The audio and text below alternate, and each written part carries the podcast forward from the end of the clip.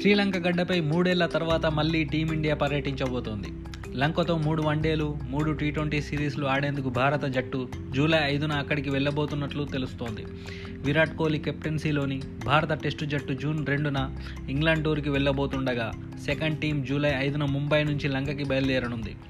Opener Shikhar Dhawan లేదా శ్రేయస్ అయ్యర్ ఈ second టీంకి కెప్టెన్గా వ్యవహరించే అవకాశం ఉంది ఇంగ్లాండ్ టూర్కి ఎంపిక కాని క్రికెటర్లతో రెండో జట్టును ప్రకటించారు. ఇందులో ఓపెనర్ శిఖర్ ధవన్ పృథ్వీ షా దేవదత్ పడికల్ మనీష్ పాండే శ్రేయస్ అయ్యర్ సూర్యకుమార్ యాదవ్ ఇషాన్ కిషన్ హార్దిక్ పాండ్యా కృణాల్ పాండ్యా భువనేశ్వర్ కుమార్ దీపక్ చాహర్ యుజేంద్ర చాహల్ రాహుల్ చాహర్ రాహుల్ తెవాటియా తదితరులు ఉన్నారు.